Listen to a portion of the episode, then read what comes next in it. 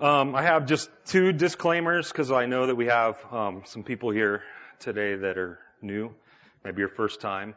Um, if if I get loud, I'm not mad at you. I'm not mad at you. Okay. Um, I just like when I talk about things like this. Uh, sometimes I just get elevated, and um, it's just the way it is. So um, I'm not angry. I'm not scolding you. Uh, that doesn't mean God's not. And then um, if I spit, also I'm not mad at you. All right. See, you always got to get some kind of laugh because I am a wreck when I get up here. Now, now it's like okay, now now we can go. So, uh, this is going to be our text for today. Uh, kind of a theme text that we're going to move off of uh, into other areas. Um, it is this: uh, the wages of sin is death, but the free gift of God is eternal life in Christ Jesus our Lord. You guys remember that? The wages of sin is death, but the free gift of God is eternal life through Christ Jesus our Lord. That is in Romans 6:23. Um, if if you want to find it, um, but that's kind of going to be our our theme text of what we're going to talk about today. Um, I absolutely love Easter. I like I heard with you guys um, have fond memories of it uh, as a kid growing up.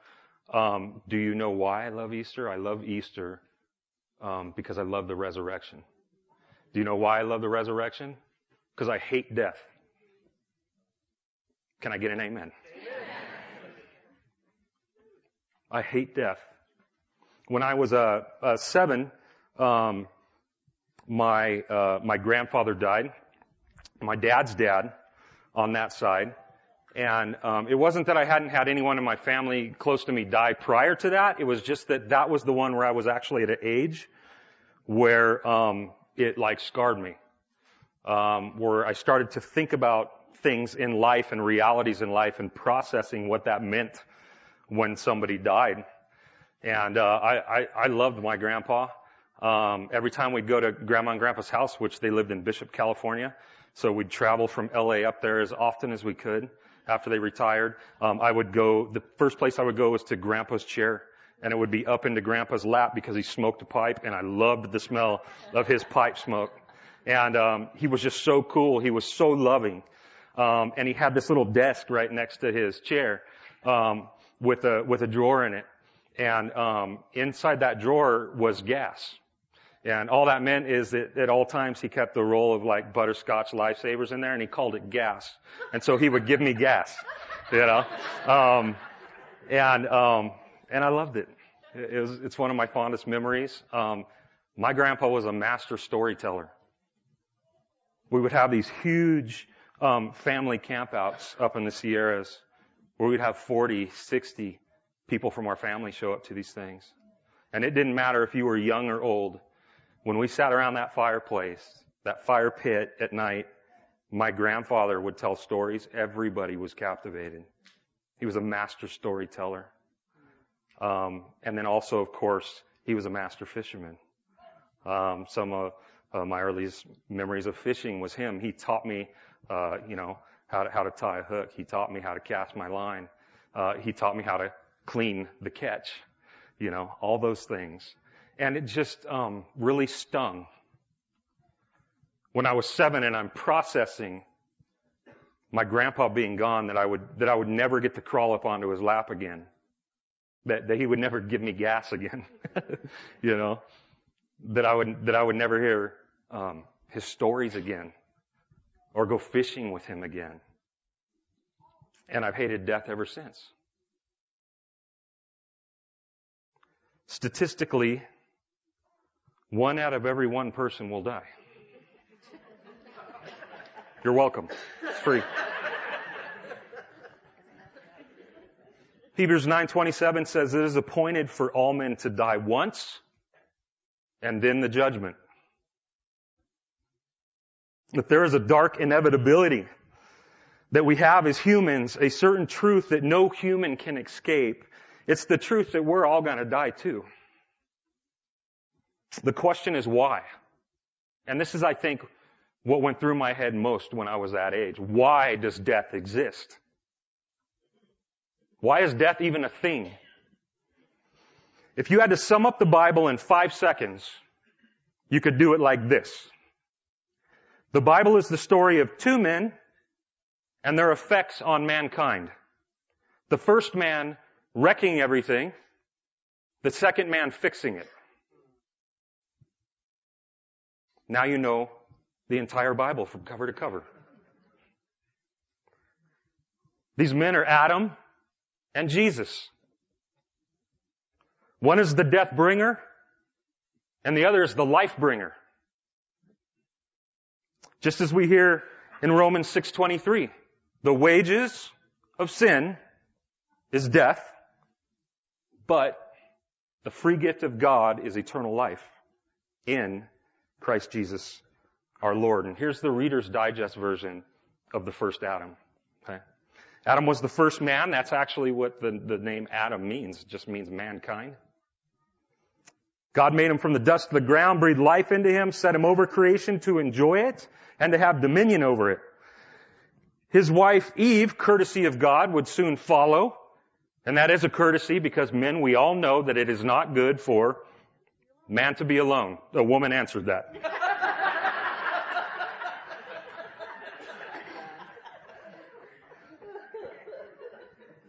They were perfect. Everything was good. Death did not exist. They were told by God to be fruitful and multiply and to stay off of one tree. And they disobeyed because we all know that it's not enough to have a hundred of something. We, we need that thing that we can't have. Right? And so Satan comes and he deceives them.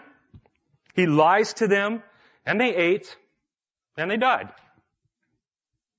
Not right away.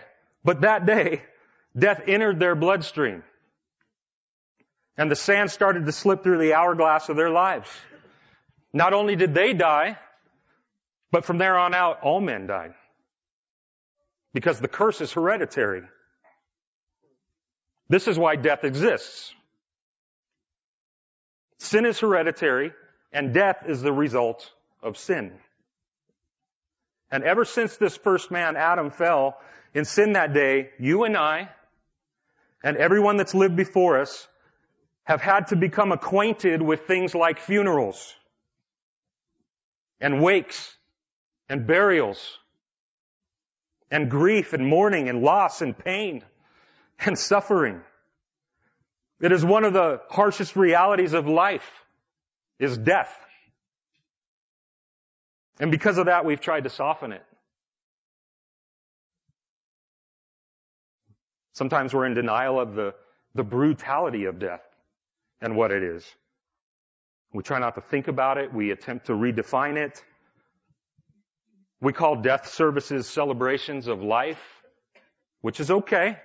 We can celebrate, people's lives, but, but the word celebration and life is not going to ease the feelings of grief and despair from our souls. We attempt to focus on a time that we had with them while they were still alive, and rightly so, we should. But that cannot erase the fact that it's over, and we cannot have them back. We say things like, so and so is right here with us right now. Or so and so is watching over us because it makes us feel better as if that person is not gone. That's a horrible idea, by the way. I hope none of my relatives are watching my life. We do it to ease the sting. We do it to relieve the pain of loss. Why? Because death sucks. It's the worst. And yet death exists for every man because sin exists in every man due to the first man. Aren't you glad you came today? Happy Easter. Adam brought death into the world as a result of sin, and the wages, the payment for sin, is death, which is why death exists. What's the next word in that verse? But the most glorious three letter word in the entire Bible. Because it infers, it implies that there's another option. That there's something else. This is why I woke up today. This is what gets me out of bed every day. But the free gift of God is eternal life in Christ Jesus our Lord. Enter the better Adam. The one who Paul in Romans chapter 5 calls the second Adam. The one who will be the first of his kind in a different way. The one who will undo the works of sin and death brought into the human race through the first Adam, the Son of God, come down from heaven. Hebrews 2.14 says, since the children, that's you and I, share in flesh and blood, he himself, that's Jesus, likewise partook of the same things, flesh and blood, that through death he might destroy the one who has the power over death. That is the devil. And that's what we're rejoicing in on this day. Satan might have got the best of Jesus in Gethsemane. But at Calvary, Jesus buried Satan. Once and for all. In other words, God the Son would have to, according to Hebrews 2.14, become one of us in order to save us.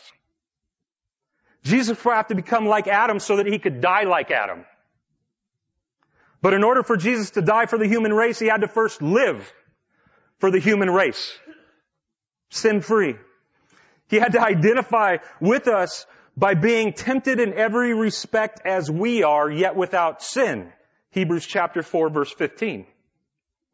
Though Jesus was God in the flesh, he felt and he withstood and he experienced every single thing that you and I do as human beings. He fully identifies with us. He went through all the stuff this world and its ugliness throws at us as part of becoming like us and ultimately living for us. And what I want to do is take the rest of our time at looking at a few ways that Jesus is the better Adam. The first way that Jesus is the better Adam is in temptation. And some of these are going to be quick.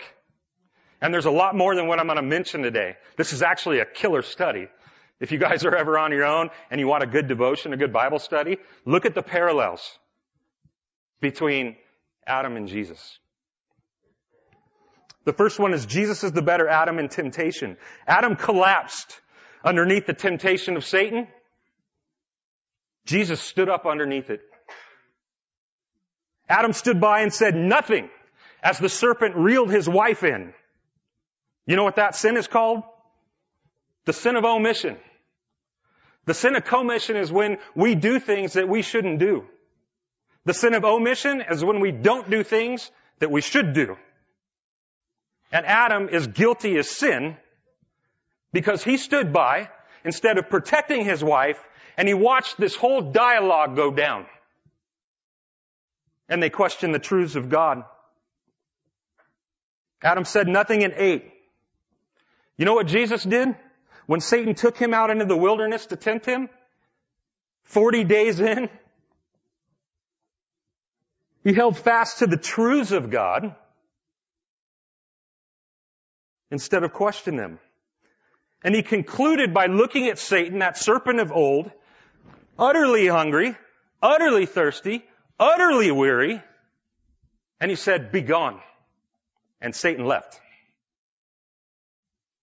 Jesus stood up underneath the temptation of Satan. And in that, Jesus is the better Adam in temptation. Uh, the next one is Jesus is the better Adam in the curse. The curse is that negative result that ca- happened as a result of the fall. Remember, Adam and Eve fell? God came and he handed down sentences as a result of the disobedience. First to Satan, then to the woman, then to Adam. And to Adam, the curse, the sentence that was handed down is that there would be some things that change in life and how life is done. Right? In Genesis 3, God says to Adam, cursed is the ground because of you. In pain you will eat of it, for it will bring forth what? Thorns and thistles. In other words, to live will be painful and hard. Well, the man Jesus identified with this course, this curse of thorns and thistles, didn't he? Like in a big way. In a much fuller way than Adam, he experienced this curse. Because a crown of thorns that were roughly one inch long and super sharp would be twisted down onto his head, where he would travel with it, digging into his skull with every vibration of every step and every fall for almost a mile to his place of death.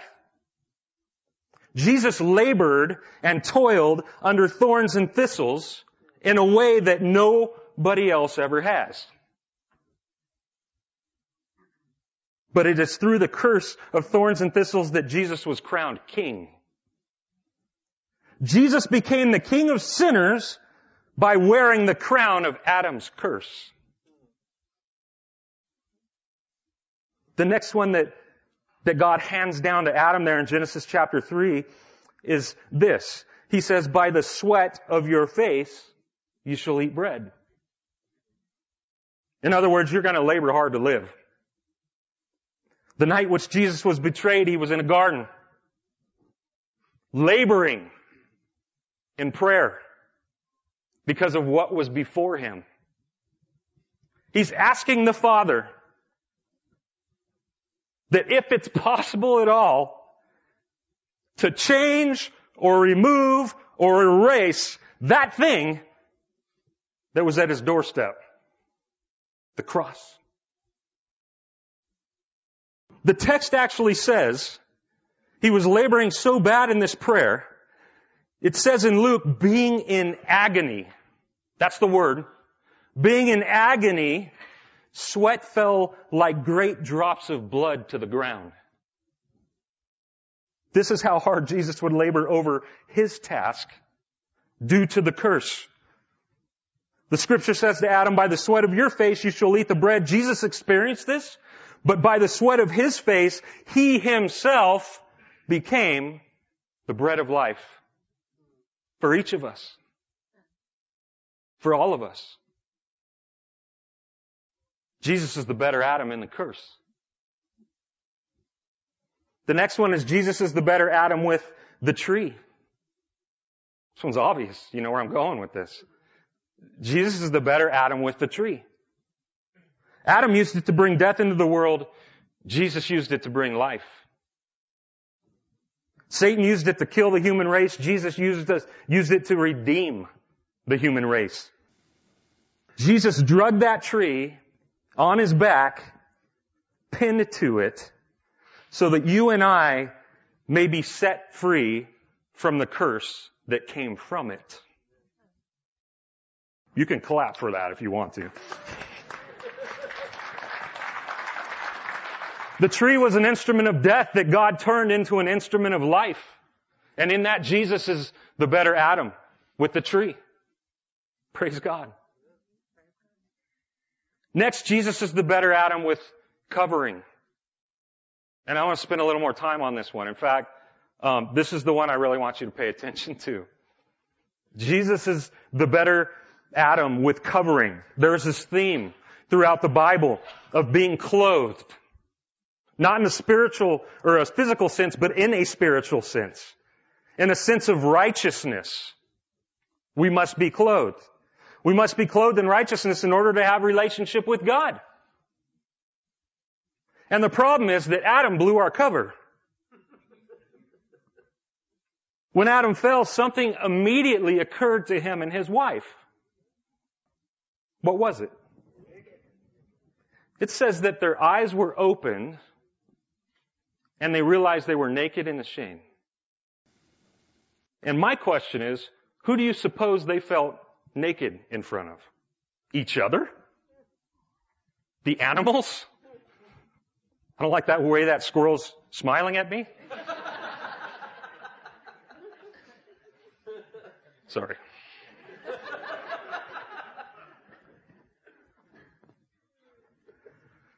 They were naked and ashamed before righteousness, God. Righteousness. And so they made themselves a covering, right? They covered up and they hid. God knows what they've done, but God's so gentle, patient with us. I think He just wanted to hear what they had to say about what happened. And so He asks them. And then He goes and He replaces their covering because it was no covering at all. And He provides one through death, the shedding of blood.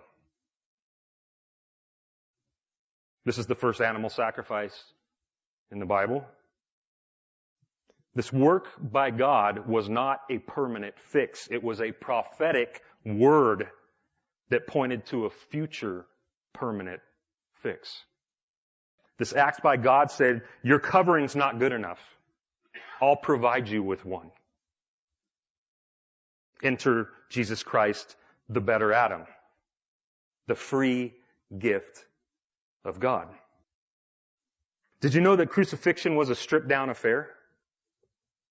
You know, our, our pictures and our paintings that we look at um, really soften the crucifixion. Like they really dumb it down like we do with everything else.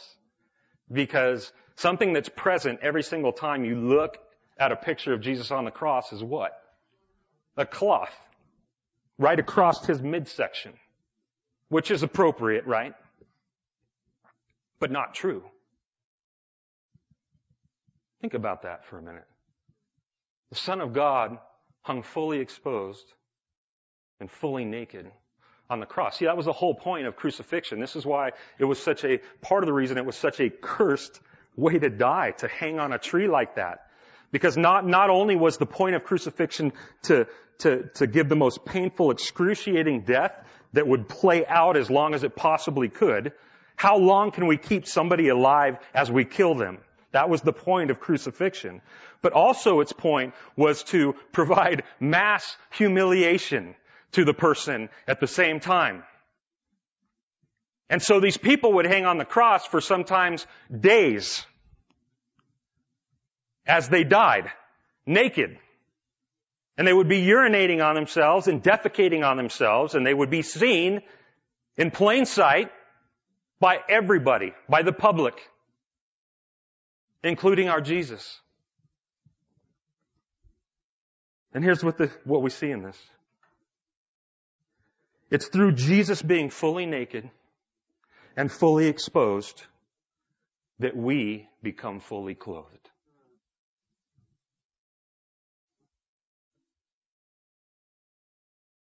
Adam stripped us down and Jesus being stripped down, covered us. What a glorious thing. If you're not covered by the person and work of Christ Jesus, you're not covered. You're naked before God. You think you are.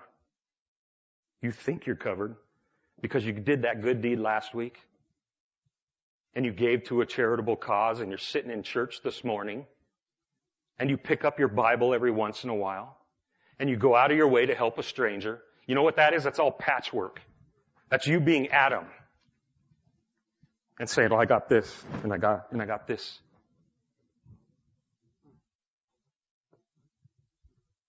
This is the most important thing that I have to share with you this morning because this is where even the church in America today gets the gospel wrong. I want you to hear the real gospel today. I don't want there to be any question in your mind or any excuse about how somebody is saved. I want you to know. Most people think that you become a Christian by doing what Adam did. By covering yourself up in your own righteousness. By providing your own cover. The problem is that is dead wrong. Do you know how the Bible describes our righteousness? I've already, gro- I've already said a few things I probably shouldn't have. I might as well add this one. The Bible says that man's righteousness is like dirty or filthy rags. These are not your dad's rags that he used out in his garage. These are rags that women use during their menstrual cycle. And God says, that is your best. And what we're doing then is we're taking these blood drenched, filthy rags and we're holding them up to God and we're saying, this is why you should love me. I'm covered. Pretty sick, isn't it? The Bible tells us that God requires us to be righteous completely, 100%, 100% of the time righteous. That's the standard. And our natural response is, okay, I'll do it. I'll take a run at that. I'll give it my best. I'll try harder. I'll live more for you today, Lord, than I did yesterday. But our best isn't good enough. All we're doing is piecing ourselves together. We're still fully exposed before God because our own righteousness is not righteousness. It's like trying to clean off our skin in an oil pit. Charles Spurgeon says it this way. Charles Spurgeon's rad. We've said that before, right? Dude's something. The man who clings to his own righteousness is like a man who grasps a millstone to prevent himself from sinking in a flood. Brilliant. That's, you guys get that picture, that imagery? Like we wouldn't do that, would we? So why do we do it with our righteousness? All we're doing at that point is trying to find redemption after the order of the first Adam while rejecting the free gift of the second Adam. It's contra-Christian. This people is actually how to not become a Christian. Pastor Terry sent me a quote this week. I love it. dude named Michael Horton. He says, if we think the main mission of the church is to improve life in Adam, and add a little moral strength to this moral evil age, we have not yet understood the radical condition for which Christ is such a radical solution. That's good stuff. If we want to be covered, we must come to terms with the reality that we're naked. 28 years ago, God jacked me up. I was doing six months in an eight by eight concrete cell. And they gave me a Bible and a deck of cards. Like, can you believe that? You want to talk about God ambushing somebody? Nowhere to go. No drugs to do. No bags to chase. No people to talk to. No movies to see. Just me in this room with a Bible. It's brilliant. And as I started to read this Bible, something started to happen to me. I didn't know this at the time, but afterward I would realize that I wasn't, there wasn't just one person in that room. And as I'm reading it, I'm seeing myself and everything I've ever hid behind or justified myself by being stripped away, being pulled off of me, being fully exposed by the truth of God's Word. And when I became fully exposed and had nothing left to hide behind or run to, I saw him. I saw my need for him. And I saw his radical provision for me. I had to go to jail to be a free man. The point of the story is not that you do too. Hey, the pastor said we gotta go to jail to meet Jesus. No, you don't. It's a bad way to do it. The point is that you need to realize that you are completely naked before God. So that you will then be able to receive the goodness of God that is in Christ Jesus. That's why this day matters. That's what was done today. Jesus is better than Adam with covering. And finally, Jesus is better Adam in death. Kind of coming full circle here. Genesis chapter 5, verse 4. I need water before we do this one. Genesis chapter 5 verse 4 reads like this. The days of Adam after the father, after he fathered Seth were 800 years, and he had other sons and daughters. Thus all the days that Adam lived were 930 years. And then he died. That's it, and then he died. No do-over, no respawns, no second chances, just done. Listen to this. On the first day of the week, at early dawn, they went to the tomb, taking the spices that they had prepared, and they found the stone rolled away from the tomb. But when they went in, they did not find the body of the Lord Jesus. While they were perplexed about this, behold, two men stood by them in dazzling apparel. And as they were frightened and bowed their faces to the ground, the men said to them, why do you seek the living among the dead? I get chills every time I read it.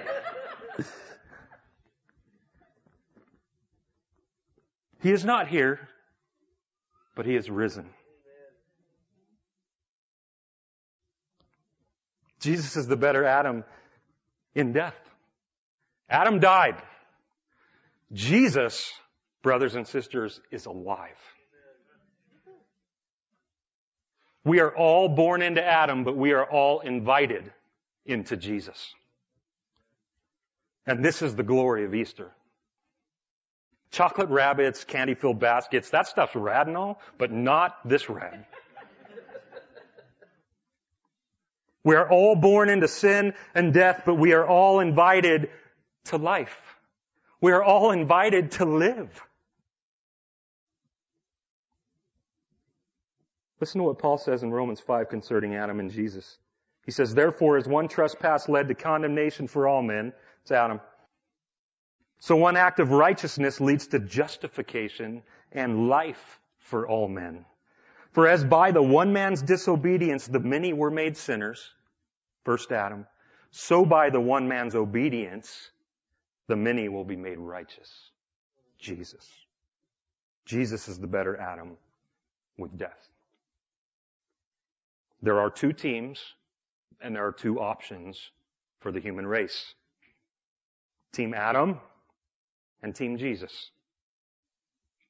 The question this morning for each of us is which team am I on? Team guilty or team forgiven? Team forgiven just has a better ring to it. team death or team life? We celebrate Easter because Easter gives us an empty tomb, not an occupied one. Death conquered, Satan defeated, once for all, for all those who believe. This is the gospel. You cannot have the gospel in the cross without the resurrection, and you cannot have the gospel in the resurrection without the cross. They are two and the same. See, on the cross, Jesus wrote the check right? Those wages that were due. When he got up and he vacated the tomb, the check cleared. Does that make sense? And life came to all men from a life giver, from the one who conquered death. And this is what is offered to you this morning. If you will strip yourself from your cover and be naked before him. Spiritually. Repentance is not a bad word. It's a beautiful word. You know why? Because it's something that offers something other than where we're at. It, it allows us to go a different way. It allows us to have something that we wouldn't otherwise have. God grants you repentance through Jesus Christ. Will you take it? Confession is a beautiful word, not a bad one, because it means that I can be cleansed through it. Why would I think that's bad? And this is the cry to you this morning. Is to repent, stop going away from Him, and go toward Him, and believe in what Christ has accomplished on your behalf. Happy Easter. Lord God, thank you for who you are and what you've done.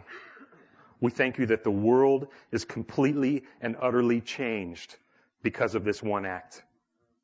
That it is a historic fact that your tomb is empty and they were never able to produce a body.